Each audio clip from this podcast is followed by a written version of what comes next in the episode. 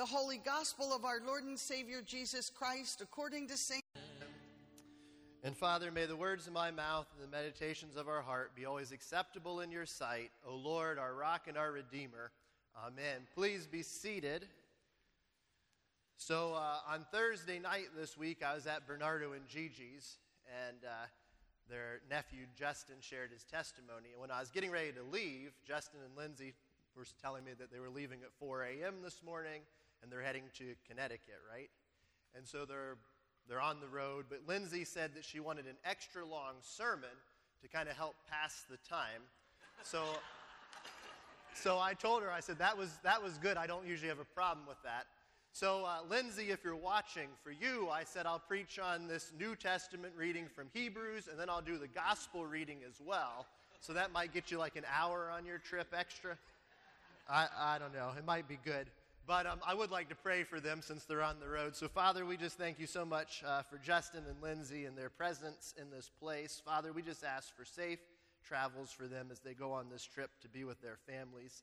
Father, I pray that it's a time of rest and relaxation and that it's fruitful and that it glorifies you um, as they're with them and as they discuss things with their, their families during this time. So just bless them uh, so that they can be a blessing to their family. In Jesus' name, amen. Well, today we would like to, I would like to look at this reading from Hebrews, and um, we're going to look specifically at chapter 11, really only verse 1. It's amazing how much you can get from just one verse. And so the big idea for today is really what is faith? And so this is a pretty simple sermon. It's really going to look at what faith is not and what biblical Bible faith really is in walking with Christ. And so, just to give a little background so the Hebrew Christians were under a great deal of persecution. Um, there was times when many of them had thought about returning to Judaism. Some were in prison, if you go back and look at chapter 10. And some were making a decision to identify with those in prison, which put themselves at risk and their property at risk and their lives at risk. And so, really, the writer of Hebrews is calling the people to be persevering individuals of faith. Persevering individuals of faith.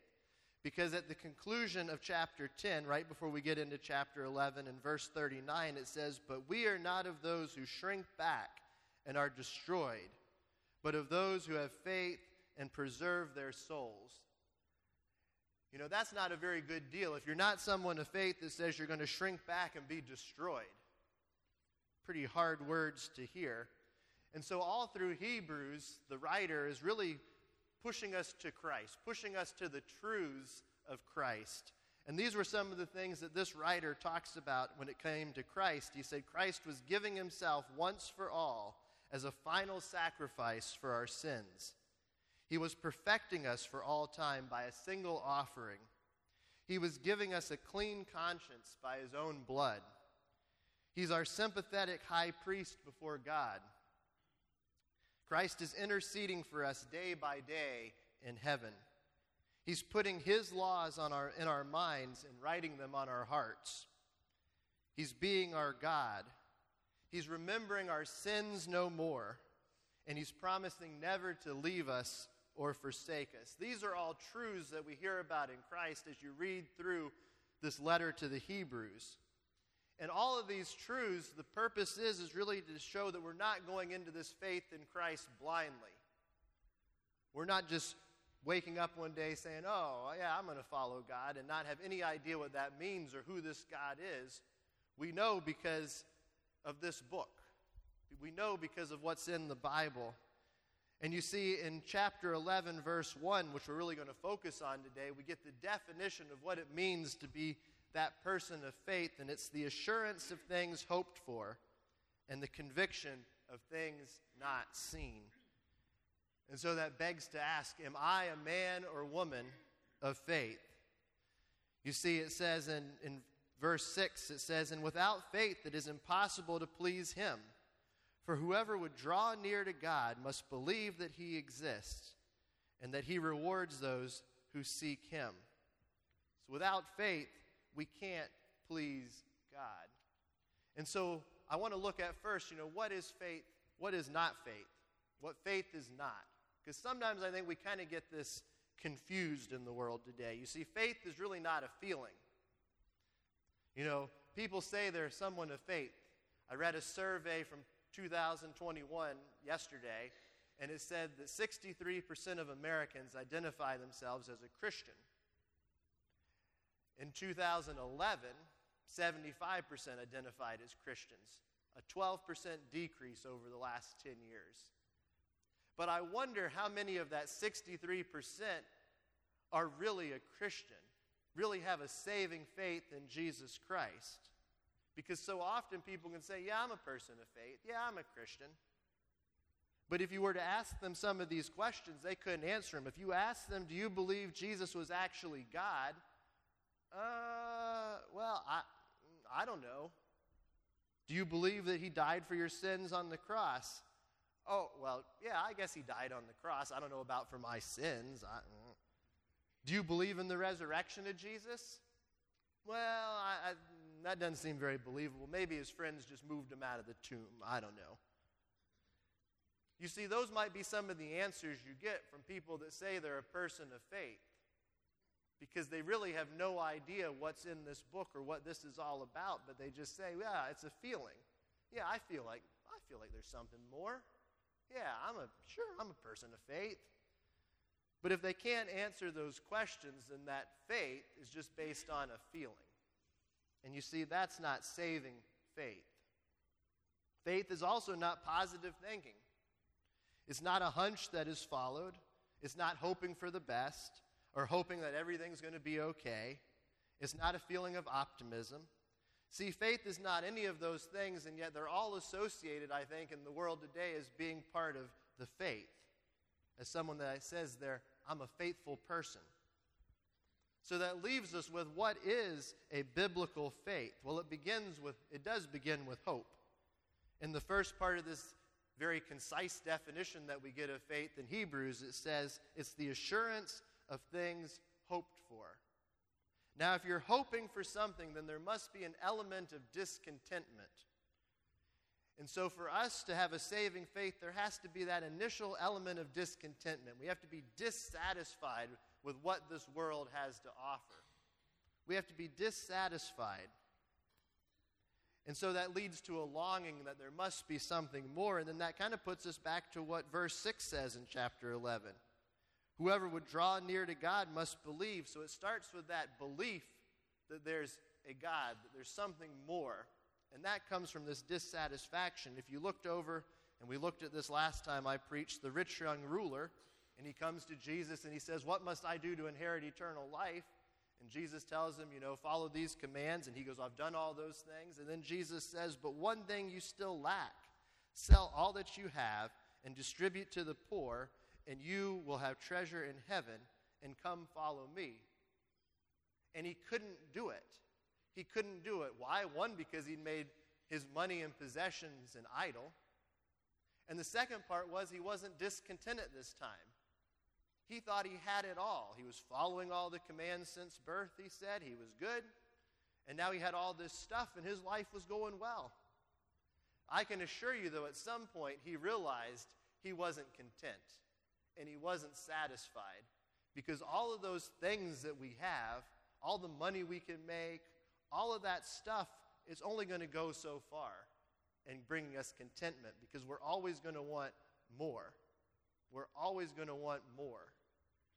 And so I'm sure at some point he regretted that decision that he made when he was standing with Jesus and saying, mm, I want to keep my stuff. I wanted to keep my stuff. And then there's the other part to this that says, then we have the conviction of things not seen. You see, that is faith. That is faith, the conviction of things not seen.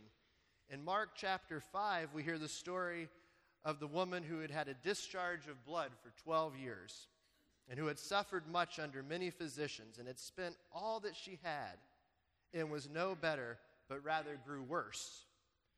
And so she had heard the reports Remember that. She had heard the reports about Jesus and came up behind him in a crowd and touched his garment.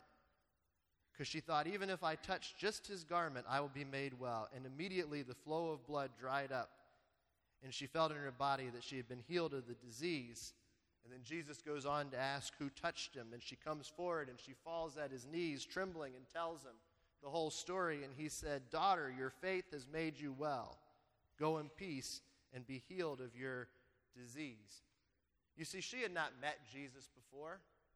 Best we can tell, she had never seen Jesus in person because it says here that she had heard about the reports of Jesus. She'd heard those reports of Jesus, and that was enough in her to trigger faith that this guy, if I can just touch his garment, I might can be healed. I can be healed if I just do that. So she believed what she had heard about Jesus. She believed all the things that he was doing in his ministry at this. And she had that faith to go and touch him. And she was healed. You see, real faith is based on the trustworthiness of God. We have to believe that God exists. And even when we look back at Genesis 1 1, it says, In the beginning, God. It doesn't just say, In the beginning, the heavens and the earth were created. It says, In the beginning, God created the heavens and the earth. You see, it all starts with God.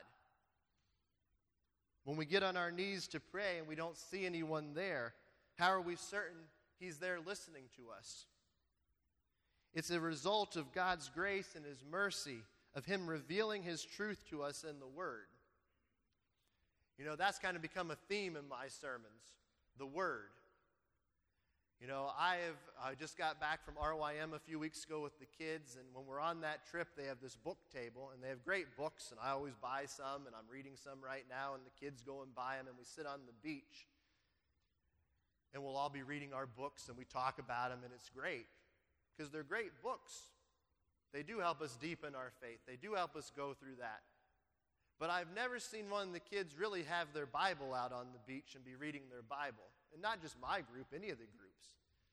But I think that's a huge part because if we're going to have faith in Christ, we have to be standing on the Word. And so often we're so eager, as I've talked about, to pick up these other resources and read them, and we put this to the side. And we put it to the side, but we say, well, I'm hearing about it because I'm reading this book right now. But it's not the same as picking up your Bible because a saving faith is rooted in the Word of God. And so we're going to hear that probably, probably for the next however long I'm at Christ the King, probably every sermon I preach is going to go back to spending time in the Word. Because that's where we need to be in this community of faith if we're going to withstand all the pressures of this world. Because it's not getting any better around us.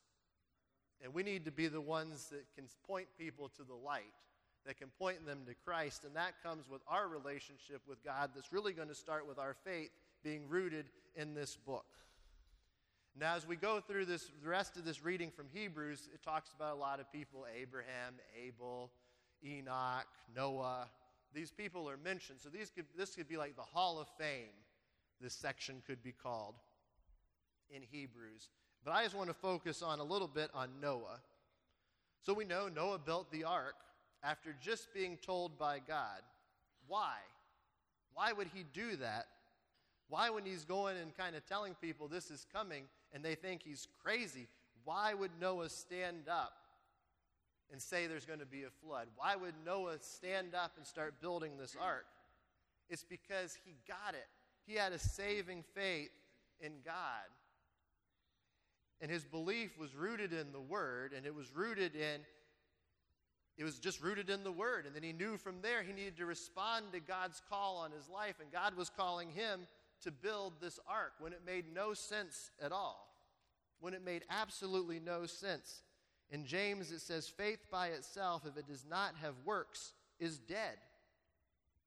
You see, Noah got that, even though James was long off from being written. Noah got that.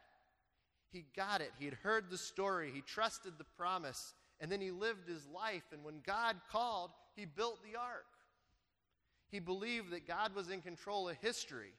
And despite everyone laughing at him, he built the boat anyway. Despite that he was 500 miles or more from any type of ocean, he built it anyway. Despite the boat being way too big for just his family, he built it anyway. And when he finished, he loaded it up with the animals just like he was called to do. And you see, that's what we're called to, to be just like Noah and all the others mentioned in this reading from Hebrews. That's what we're, our faith is supposed to be like today, like them that followed behind, even when things really didn't make all that much sense. Even when we're going, What are you doing, God? I don't get this. I don't get this. I don't know why you're putting me through this or why you're wanting me to do this. This doesn't add up. And most of the time, it probably won't in our minds, but God.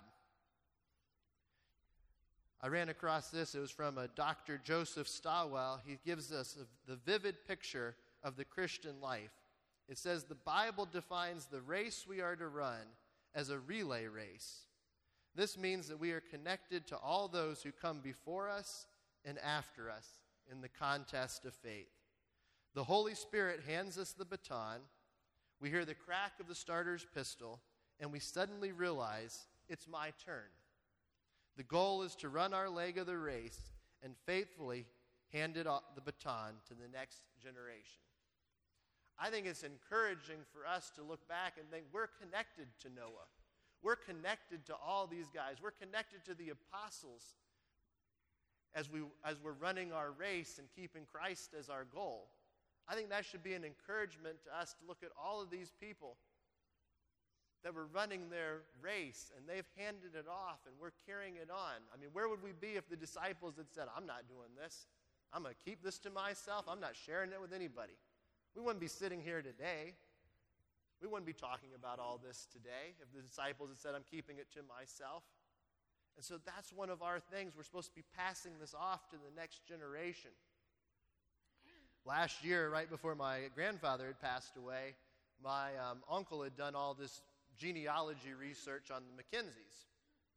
And um, I had done a little bit of it, and then he kind of took it over, and he said the prominent theme throughout all the genealogy, and I think he made it back into the 1600s over in Scotland and Ireland, he said the prominent theme in the family was always they were people of faith.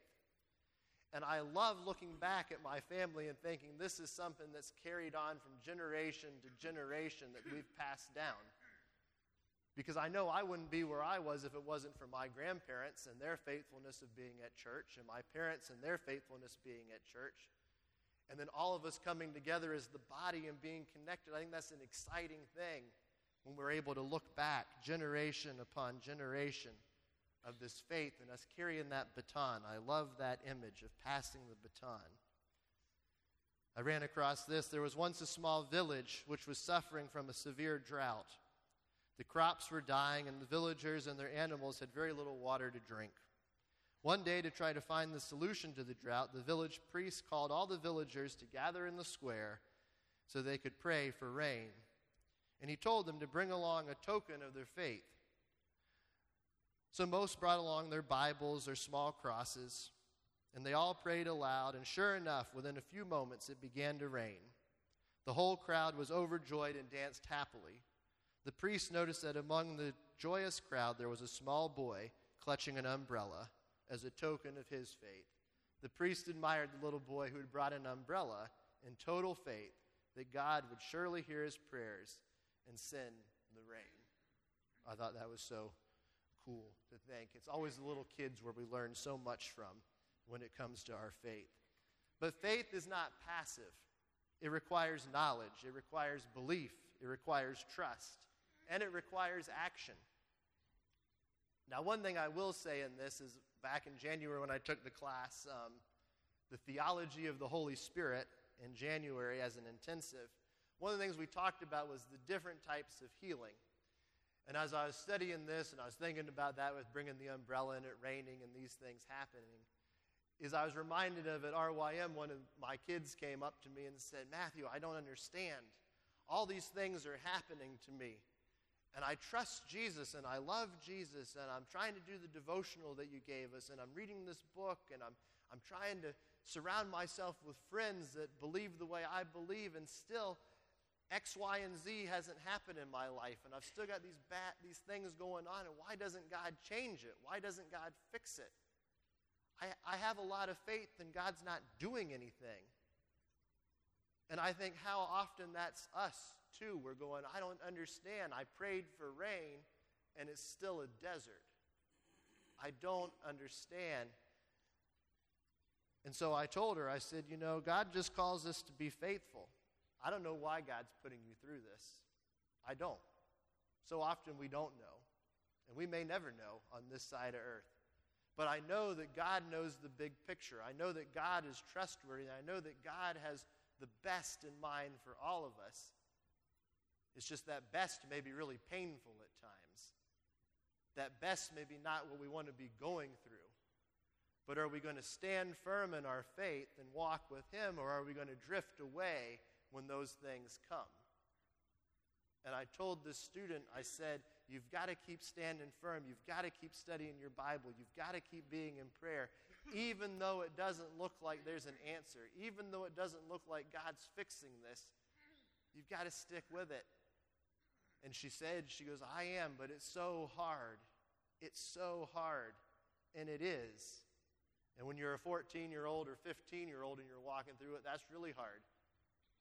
But it's also hard when you're 35 or you're 50 or you're 80 or you're 90. It's always hard. You know, and I think we've got this mindset sometimes, especially the kids, when they first come into faith and understand, they think things are going to all of a sudden get better when they know Jesus. Their lives are all of a sudden, all these problems are going to go away, and sometimes it gets worse.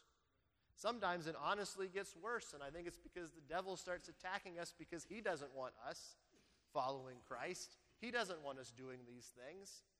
He wants to distract us. He wants us to fall off, and that's why we have to go back to being rooted in the Word when it comes to our faith, or we are going to fall off. And so I think back to that class that I took with the Holy Spirit, and I think, you know, we talk so often about we pray for physical healing and we pray for spiritual healing of people. And there was a couple other healings that we talked about, but so often we fail to recognize, especially when someone's sick and they don't get better, and we keep praying and they don't get better and don't get better. And then they finally, things happen and they pass away, and we go, Well, where was God? What was He doing? Well, that was His gift of healing. That was the ultimate healing for that person if they knew Him, because they're going to get to spend eternity now with Him. And so sometimes we forget that because when we pray, we say, Well, this is, I have faith in you, and this is how I want you to do it. And see, we can't really do that.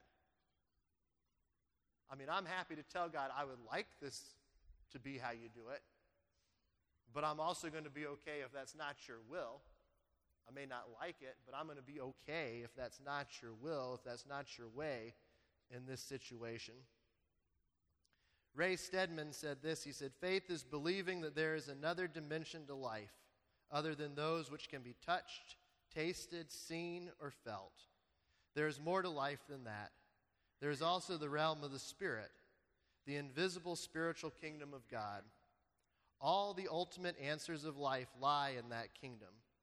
Faith believes that God, in His grace, has stepped over the boundary into human history and told us some great and valuable truths. Faith believes them and adjusts its life to those facts and walks on that basis. You see, when we're following God and Christ, it changes our walk because now we start walking based on what we know about Him. And what we know about Him goes back to the Word. It's always pointing us back to the Word. I liked A.W. Tozer, who said, Faith is the, gaze of a soul upon a saving God. Faith is the gaze of a soul upon a, a saving God. On Friday, I went down to the Anglican Fourth Day retreat, um, and I was given the grace talk. And one of the verses I used was this from Ephesians chapter 2. It said, For by grace you have been saved through faith. And this is not your own doing, it is a gift of God not a result of works, so that no one may boast. You see, it starts with God, and then God just does it all from there. We have to put our hand to the plow.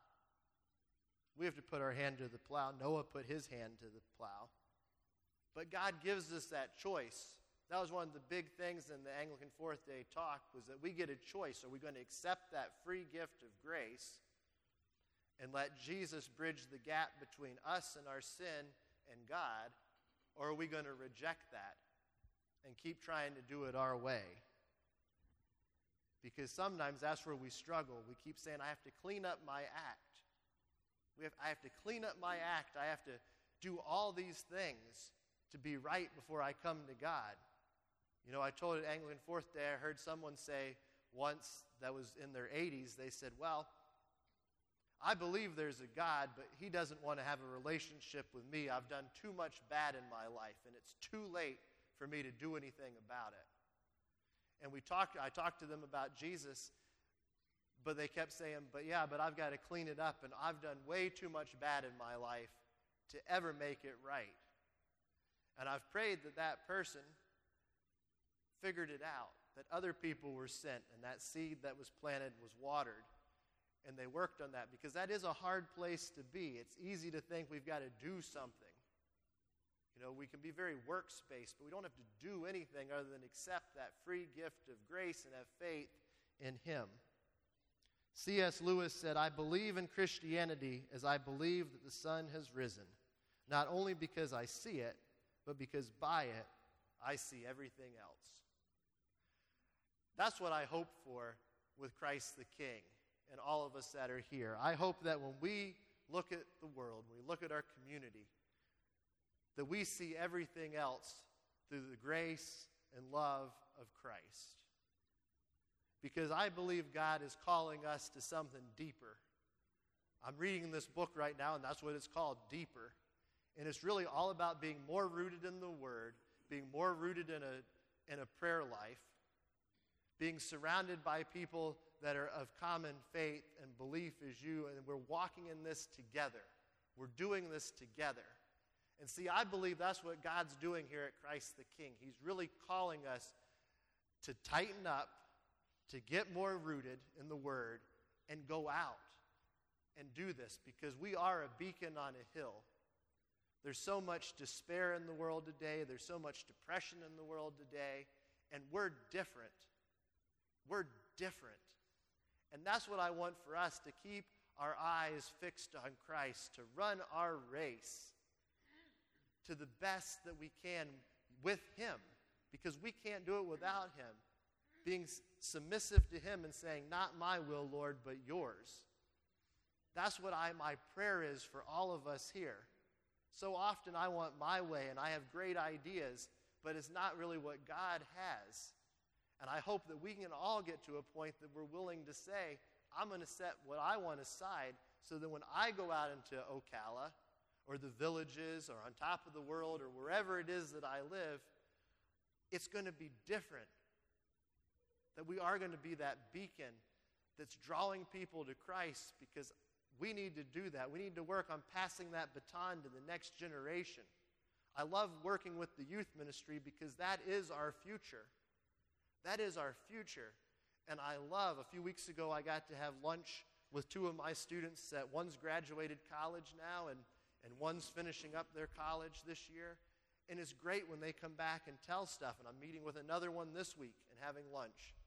And I love hearing about what they're doing, and I love that they call us back. And it's not me, it's not because of me, it's because of this community of faith that's drawing together, that's being in prayer, that's being in the Word. And that's what's doing it. That's what draws people back to us. That's what's drawing them back because they see in us, I think, the Holy Spirit at work in our lives and they want to know what's different about us. And why are we calm when all, everything's falling apart? And why is this, why are these, why are we different? And we need to be prepared to tell people. So, my hope and my prayer for all of us is that as we go out of here that we are a people that put our faith into action and that people will see that we live differently and that they will come to know, love, and serve Jesus through us allowing the Holy Spirit to work in our lives. Amen.